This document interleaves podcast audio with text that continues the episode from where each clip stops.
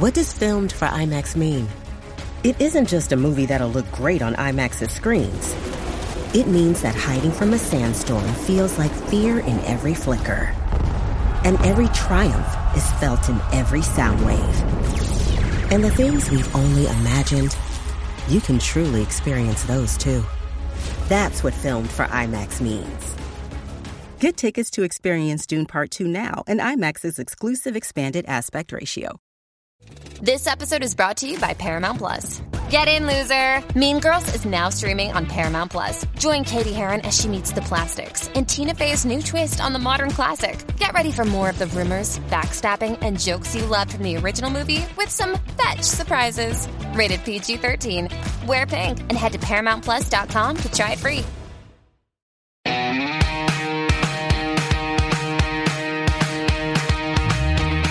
My guests today are Shawn Bannon, the director of the affecting new documentary, The Smell of Money, now in select theaters and on demand, and actress Kate Mara, who serves as the film's executive producer. It tells the story of the residents of eastern North Carolina who are battling the pork companies that are polluting the air, ground, and water around their homes with waste from their pig farms. It's the story of a community banding together to fight a century worth of environmental injustice. Shawn Bannon and Kate Mara, welcome to Group Text. Thank you so much, Melissa. It's so exciting to have you guys here. And I have not been able to stop thinking about the movie since I saw it. It's truly infuriating. I mean, how did you first learn about big pork and the extreme, I mean, it's ridiculous pollution plaguing the residents of eastern North Carolina? I mean, I, I can start. I, I've been working on factory farm issues for like two decades now. So it's something I'd heard about. Uh, people, you know, it's been there's been some short documentaries about, you know, or big documentaries have little sections of North Carolina in them. So I kind of had an idea, but no one had done a whole documentary, like a feature length documentary on the community. So I felt like I wasn't getting a clear picture. So I didn't really know what was happening there until we went and started filming. It's it's really appalling. Yeah, it's beyond it's beyond appalling, and and knowing that like it, there's things that could be changed pretty easily to stop it, but it's just it's just one of those issues that there's always something more pressing in the news. There's something more urgent when you you know when people are dying slowly, and it, it goes unnoticed, and that's you know it's it's really it's really sad.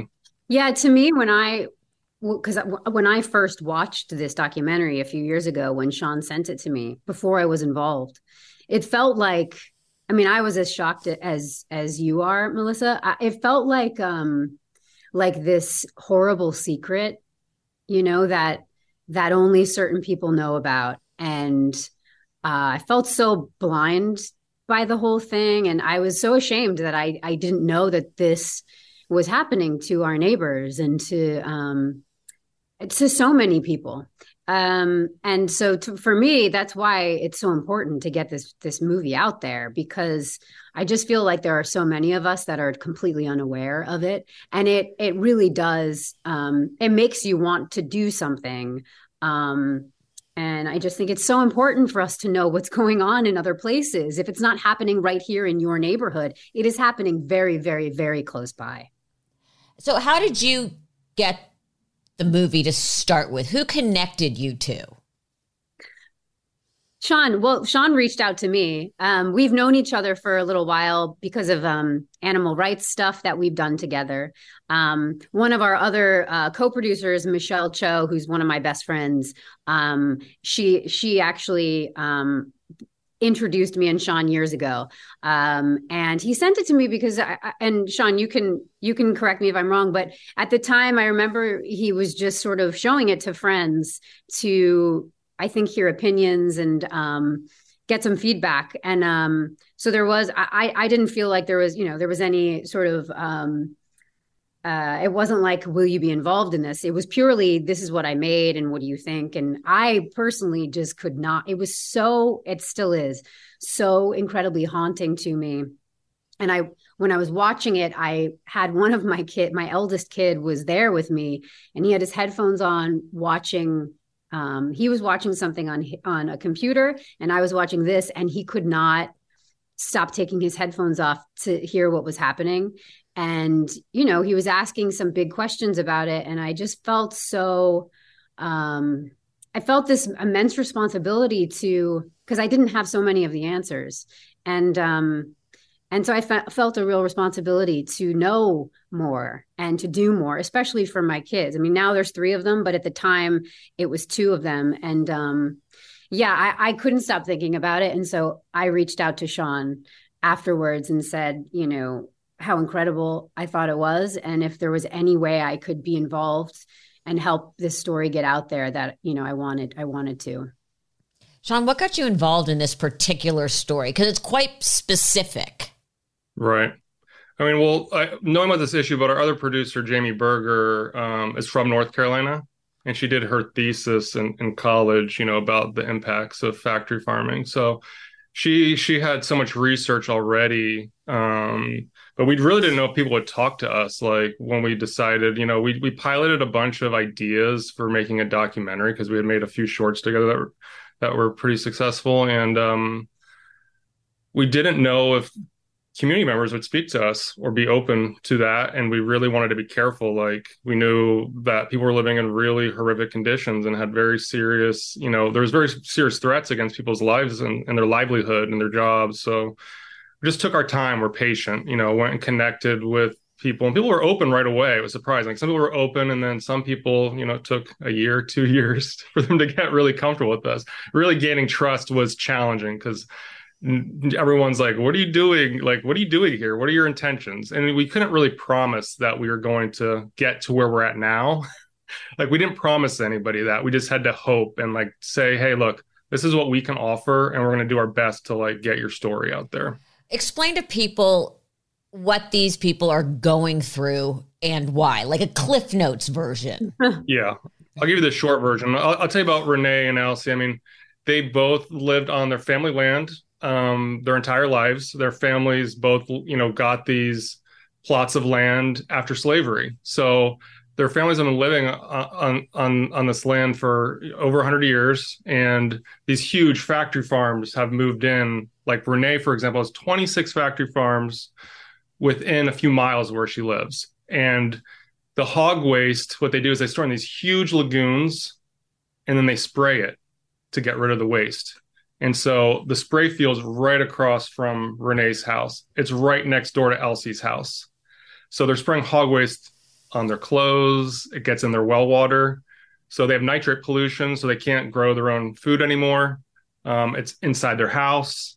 So now, you know, the decades, you know, there's now studies that really just came out by the time we were finishing the documentary that were, were very smart uh, studies because they go all over the country and are looking at the impacts of like nitrate pollution, air pollution, and, and, even places like Bakersfield, which has a lot of factory farms. So they're able to match that and come and come up with the statistics of how many people are you know dying prematurely from these pollutants, and it's it's staggering. The number was like over seventeen thousand people a year. It's reminding me of two things. Just as hearing you talk about it, Roger and me, and Erin Brockovich.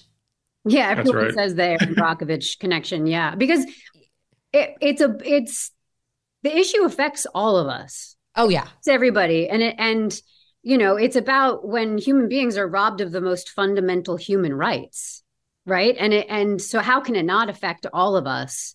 Um, uh, you know, the rights that we all deserve, and you know the fact that we have to fight for them is wild. You know, um, it's just so it, it's so infuriating um, and I hope that when, if if you watch, you know, if other people watch this, that they are infuriated by it, you know, because that's how change starts. It's very much a David and Goliath story with Big Pork abusing what is truly a disenfranchised community in certain counties in North Carolina. I mean, people got sick, like you said, their land values. I mean, pig excrement was literally raining down on them and into their homes. Why did the pork producers completely ignore this problem? I mean, it, it I mean, it went beyond, uh, what's the saying, um, willful ignorance. Yeah, I mean, I don't know how specific it with names like Wendell Murphy, who pretty much invented factory farming for hogs, is from North Carolina, And he did end up moving it to Iowa as well. So Iowa is like the number one pork producing state. But the difference between Iowa and North Carolina is residents don't live as close to the factory farms in Iowa, but the pollution's still horrific there. And, and in in North Carolina, he was also, you know, Wendell Murphy was also a state senator. So he was able to pass laws to protect the industry.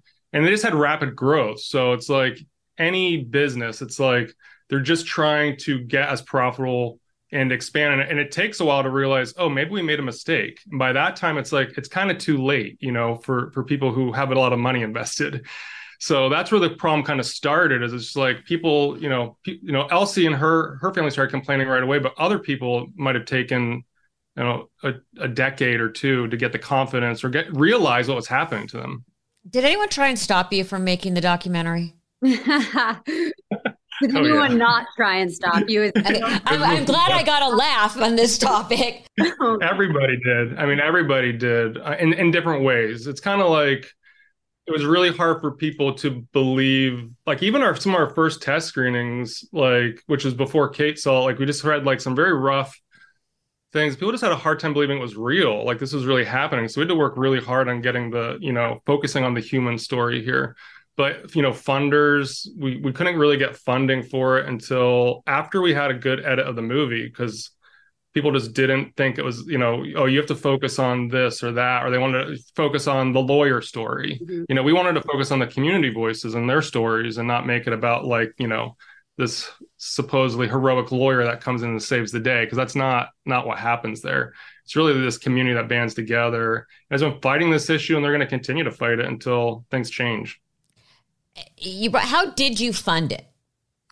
So we did it through IDA, the International Documentary Association, and that's what was really cool. So people have sponsored the movie. So it's just kind of like a nonprofit movie to some degree, where it's like everything's by, you know, we've had environmental groups. One of our biggest sponsors is a, is a human rights group and then animal rights group. So we have been successful in kind of joining all of these uh, groups together, which is really cool.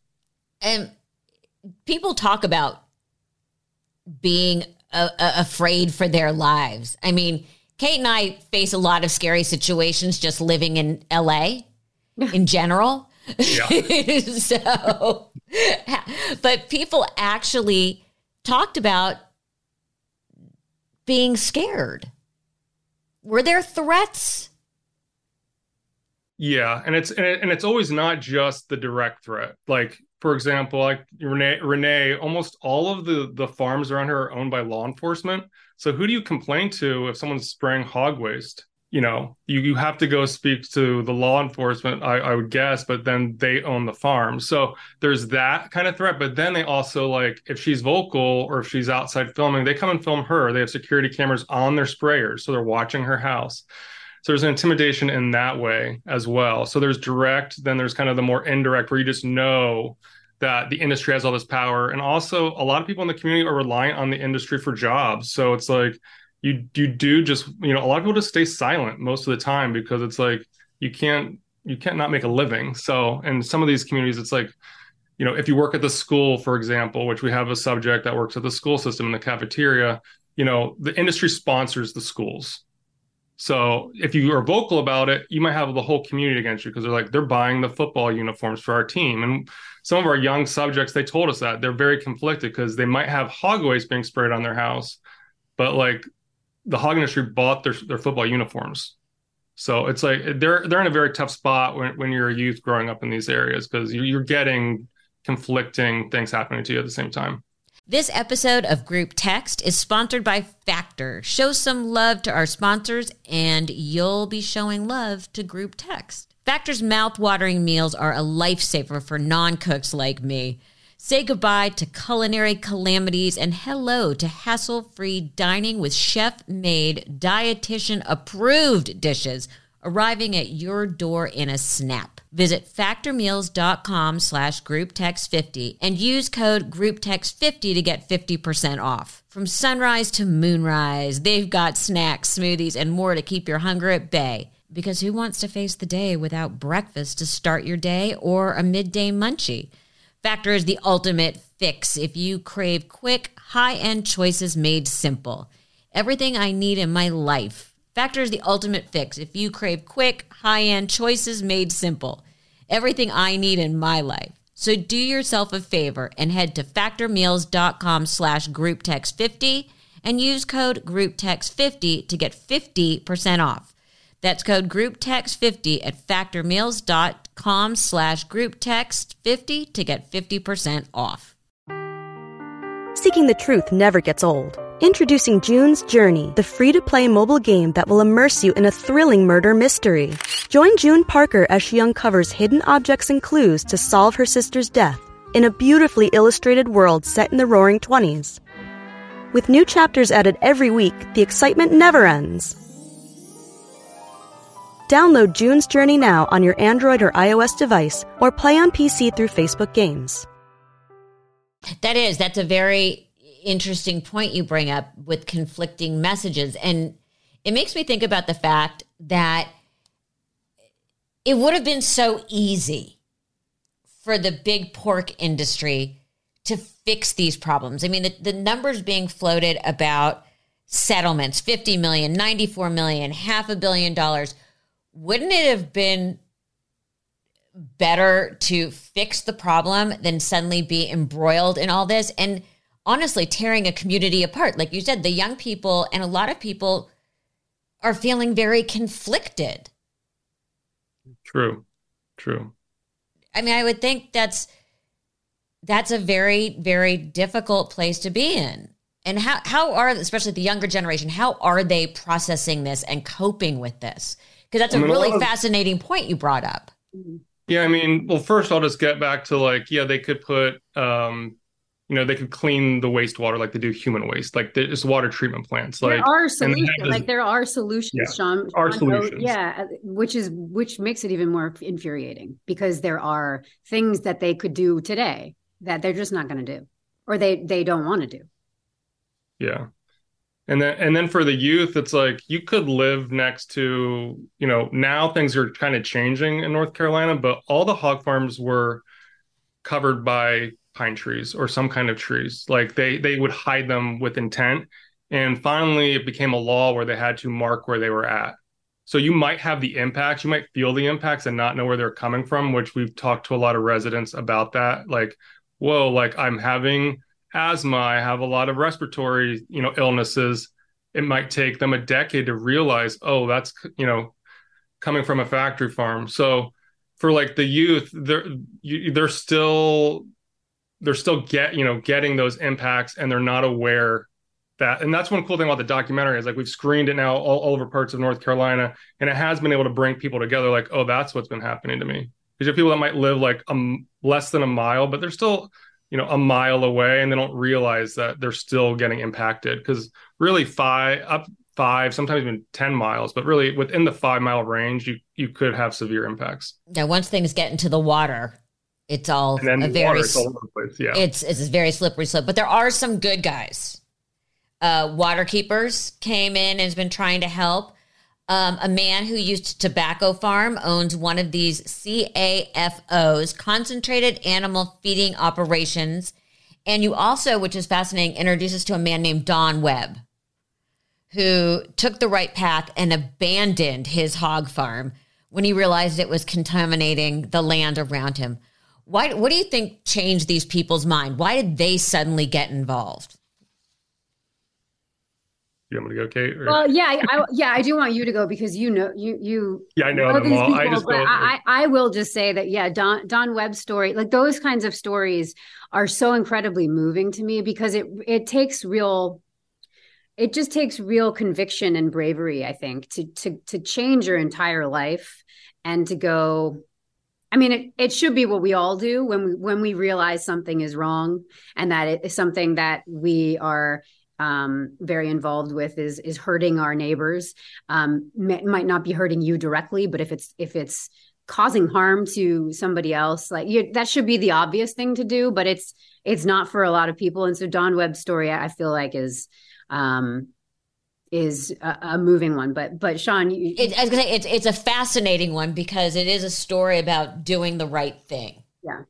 And in the midst of all this horror, here is someone doing the right thing. Right. honestly. Yeah, and Don Webb's just a great example, and Tom Butler, who is still you know a hog farmer, but going up against the industry and saying, "Hey, look, this does impact my neighbors. Like I do know that. Like I've talked to my neighbors, I know it." Not denying the truth, and there are these really cool. I mean, that was a really nice thing about filming in North Carolina. People that are these kind of classic, um, you know, really want to all about the truth, like telling the truth no matter what. So you know the one problem you know a lot of the farmers are not you know the villains here in the story it's really this multinational these multi-billion dollar corporations because they're they're actually contracting these farmers so it's not the farmer's decision to do this you know in most cases so the problem the reason most of them won't speak up is because they're in debt so they get kind of tricked like oh you're going to make a lot of money you're going to do good so uh, but they don't. They end up, you know, Tom Butler, who's been with the hog industry for you know over two decades, he's still in in massive debt. So, but yeah, Don Webb, you know, w- w- had enough money where he could get out of the hog industry. So that that also did help him. Like where he was like, I can't do this. I found out it was you know contaminating my my my neighbors and I care about them. So some people are able to do that, and then financially, I do feel for the ones that want to do that, but they they just can't. I mean, sadly, he passed away during the the, the shooting. Um, a lot of your subjects are older, and it almost feels like they talk about the pork companies waiting for them to kind of die off. Mm. And that, and that brings us back to what you were saying about the younger generation. Do you, I don't want to say there's a master plan, but is it a waiting game? Because the companies can outwait the people. I mean, that benefits the corporations. Like this is just like a write-off to them. Like the expenses for doing the lawsuits just part of business. You know what I mean? So the longer these lawsuits go on for them, like this one went nine years, they can last that. You know, these huge co- corporations. The amount of money they're spending is is almost nothing to them. So, but the communities, it's their life. It's everything to them. So it makes you know not everyone wants to get involved in a lawsuit against a multi-billion dollar corporation because it takes a huge toll on your on your health on on your you know place on your whole life. It takes your a, whole life everything. You know just being a filmmaker and having to you know we thought we were coming in at the end of the lawsuit you know uh, it's now we're almost six years later of course. So it's like from when we started shooting. So you you start to get a sense of of what that's like for the community just to wait and wait and wait and to know like you're working on this lawsuit but then you also have to work on changing the issue too. So that it, it's interesting to see like there's a it's one strategy of many strategies that the community is using to, to improve their lives. And if that wasn't enough just when things couldn't get worse the area had flooding from hurricane florence covid but what's interesting is you connect food manufacturing in the US, these sort of devastating events, you draw a line to China. What what caused you to look at that?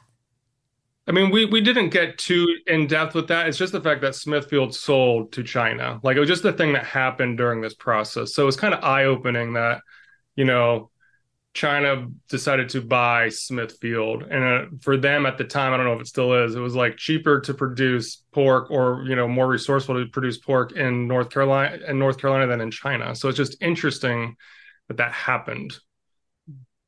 But yeah, it, it's challenging for the people in the community to realize that they're getting impacted for exported products. Yeah, it is challenging.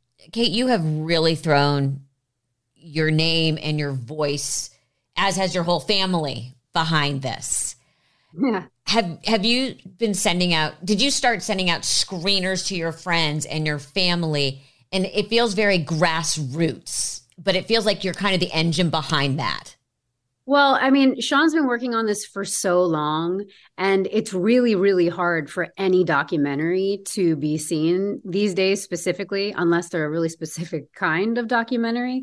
Um, and uh, there are there are so many of them that are out there that either can't get a distributor or um, just people don't know about. And so with this, we thought, and we still we are still doing this, is that just sharing it with everybody you know and then hopefully they they share it with other people that they know et cetera et cetera et cetera and um you know the the documentary is is so moving. So it's it's it's not hard to show it to people and then get the reaction that you know ignites the fire in them that's already in us. Um, but yeah my my sister and and uh, my sister rooney and, and joaquin watched it a while ago and um, they've been incredibly supportive. A lot of my other friends who are in the industry um, who have a voice have also been incredibly supportive not just now when we're trying to get it out there but also in the early days when Shawn was showing it to friends and family and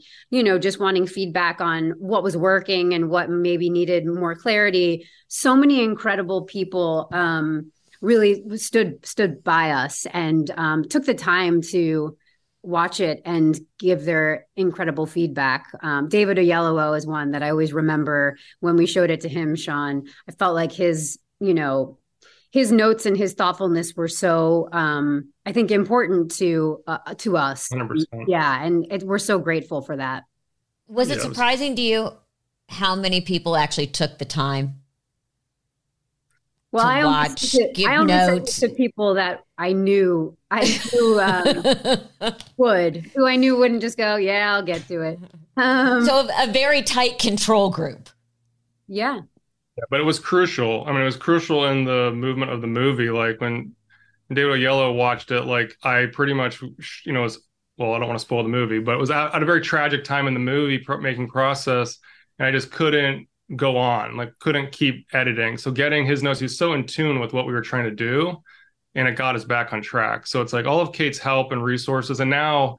Uh, it- it's been almost four years since I sent you that edit, just so you That's know. So it's been a lot. Like, we're like, it's not like Kate's just been on this for a year. It's been a very long time. So it's I've, like, had- we've I've okay, made another still baby. promoting You've this. made another kid. We've yeah, we've yeah, like she, like you're like the first person to meet my son. He was like two days old. Like we went and met about this movie. Like he was Exactly. two days old. Pretty wild. So it's like we've been working on this and collaborating on this for a very long time. So it's been a lot of effort, a lot of you know, just putting yourself out there. I'm re- very, very grateful, Kate. So thank you. Um, you know what? Some mega corporations do get it right. Why is it so hard for them? I feel like, and especially this drove this point home. It feels like most of them only exploit commo- communities they know don't have the resources to fight back. I mean, it's hard to say if that's the intent or not, but it's, I mean, the one thing I know about some of these big corporations is they look for loopholes. They look for areas that are like more affordable or have like a certain amount of workers at them. So, uh, working with a lot of social justice activists in North Carolina, you kind of get like, you know, the in, you know the indigenous communities are often targeted. Then it's like, you know, the historic like black communities were targeted and now it's like the immigrant communities are targeted like they're always looking for places where they can get you know the most inexpensive workers and they and it happens to be in often very poor communities where they can do this so they might say they don't have the intent but it doesn't matter if they have the intent honestly that's the thing is it's still happening How did you know? Because you worked on it for so long. How did you know when it was time to yell cut? We're done. i mean after the stuff with after the lawsuit was over that's when we thought we were done like that's when we thought the story was going to be over so we're like okay we went to film with everybody and uh and just get their stories. And that's kind of when you know that tw- a twist happened in the story. And it was just like totally you know that's that's when we're like okay we have to keep going. We have to keep filming. We have to, to finish this. So that was very challenging. So yeah. Okay. Other than eating more salads, how can we help? oh boy.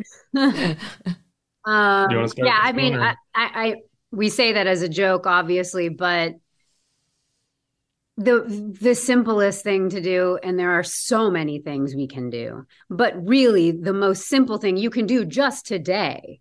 Just do it today. If it's too overwhelming to do it every day, you you choose one day. It really is not supporting factory farming and and what we buy to put in our bodies directly supports or does not support factory farming.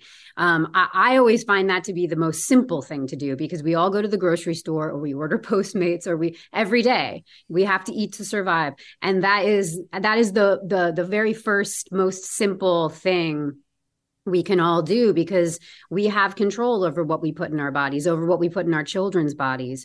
And um and you know it's it's it's the simplest thing to do right now but of course, if you know if someone doesn't want to become a vegan or a vegetarian, then there's a hundred other things we could do.